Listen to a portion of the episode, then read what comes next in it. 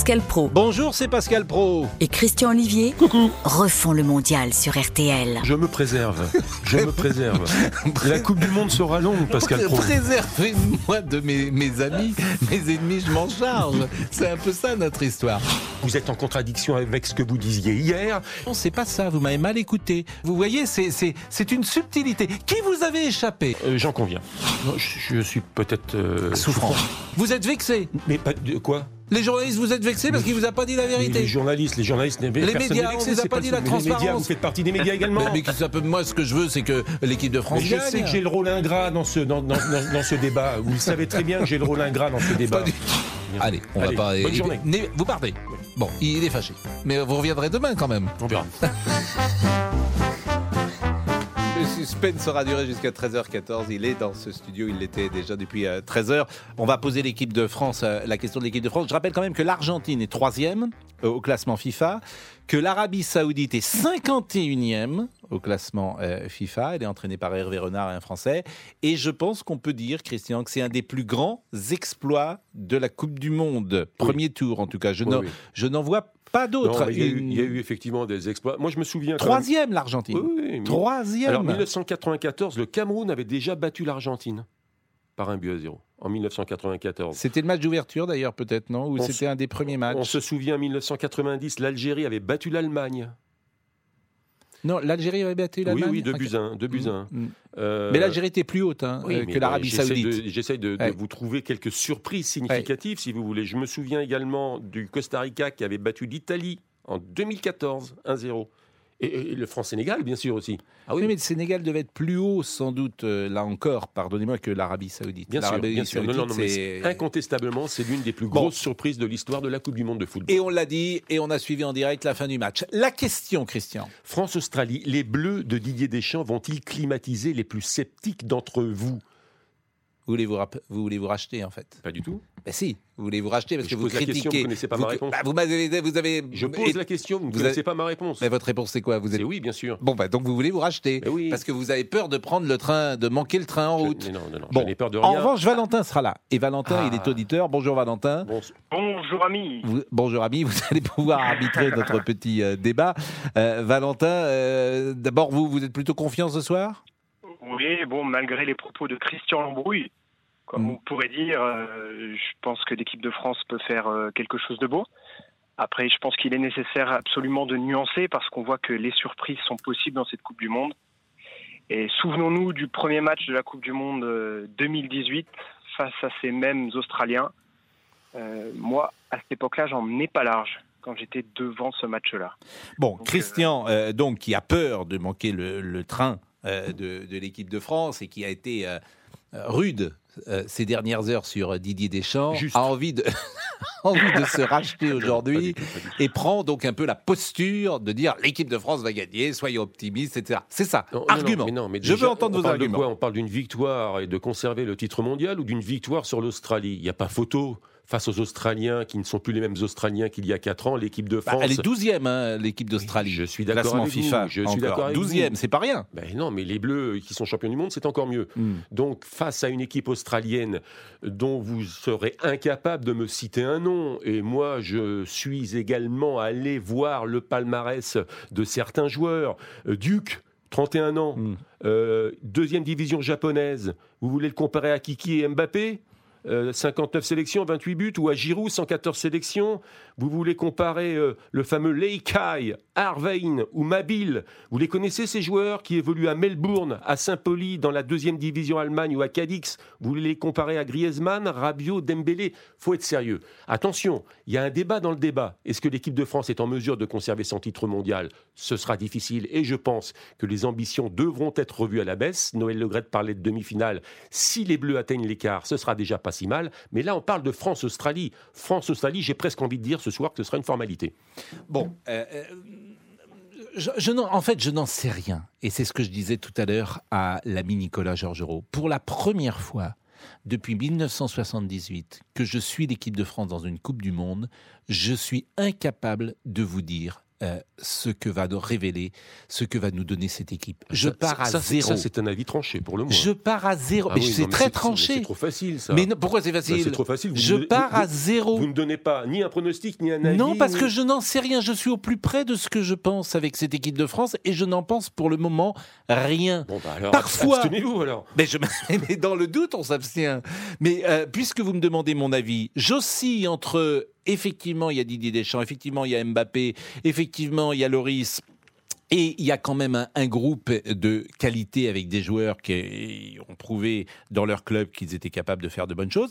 Et puis de l'autre côté, je me dis, il manque Benzema, il manque Pogba, ils ont jamais joué ensemble, on va pas forcément trouver d'automatisme, euh, ça manque d'expérience et je me dis, ça peut tourner euh, vinaigre. Donc voilà, franchement, je n'en sais rien. Croyez en cette nouvelle Mais, je, génération. mais je, je veux bien y croire, mais je n'en Croyez, sais rien. euh, aux ingrédients Mais- que va réussir à mettre et au ressort que fera jouer Didier Deschamps Je sans les vous- stars mais de je vous répète, je n'en sais rien. Je ne les ai jamais vus bon, ensemble. bah alors, je pas- ne suis pas Madame Irma. Non, mais d'accord, mais enfin, Je si vous suis pas madame- rien, il n'y a pas de débat à ce moment-là. Mais, mais vous les avez vus jouer ensemble? Qui? Bah, Qui? De quoi on parle? De l'équipe de France de l'équipe de France de foot.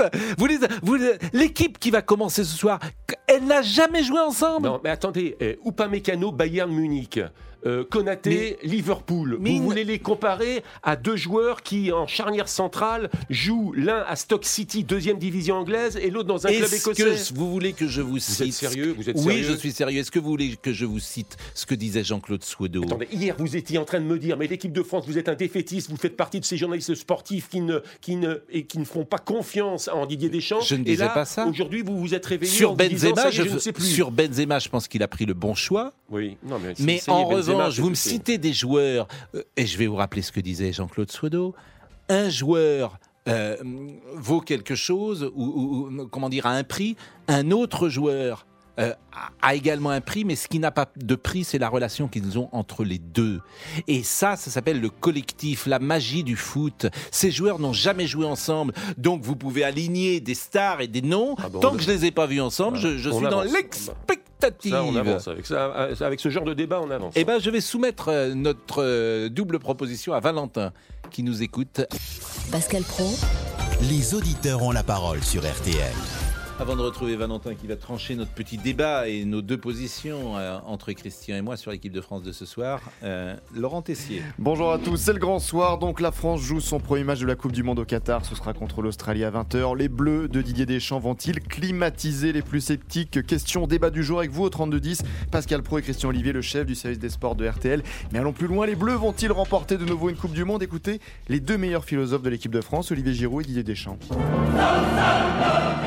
Quand vous gagnez, vous avez encore envie de gagner. Et vous savez pourquoi vous avez gagné. On va y aller étape par étape et essayer d'encore une fois ramener la coupe à la maison. Les Bleus seront-ils à la hauteur? 32-10, 3-2-1-0 sur votre téléphone.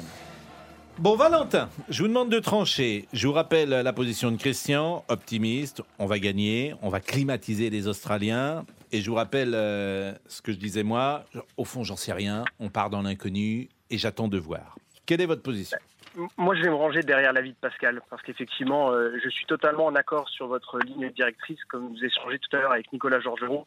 On est vraiment sur des incertitudes pour cette Coupe du Monde. Euh, on a une équipe qu'on pourrait considérer, entre guillemets, hein, Christian va peut-être faire un bon, mais comme expérimentale. Euh, je fais un petit peu le parallèle avec l'équipe d'Argentine qu'on a vu perdre. Aujourd'hui, personne n'aurait dit que l'Arabie Saoudite allait gagner contre euh, l'Argentine. Et je trouve que notre défense est peut-être un petit peu trop fébrile, comme les celles de l'Argentine, une grosse attaque, un gros milieu.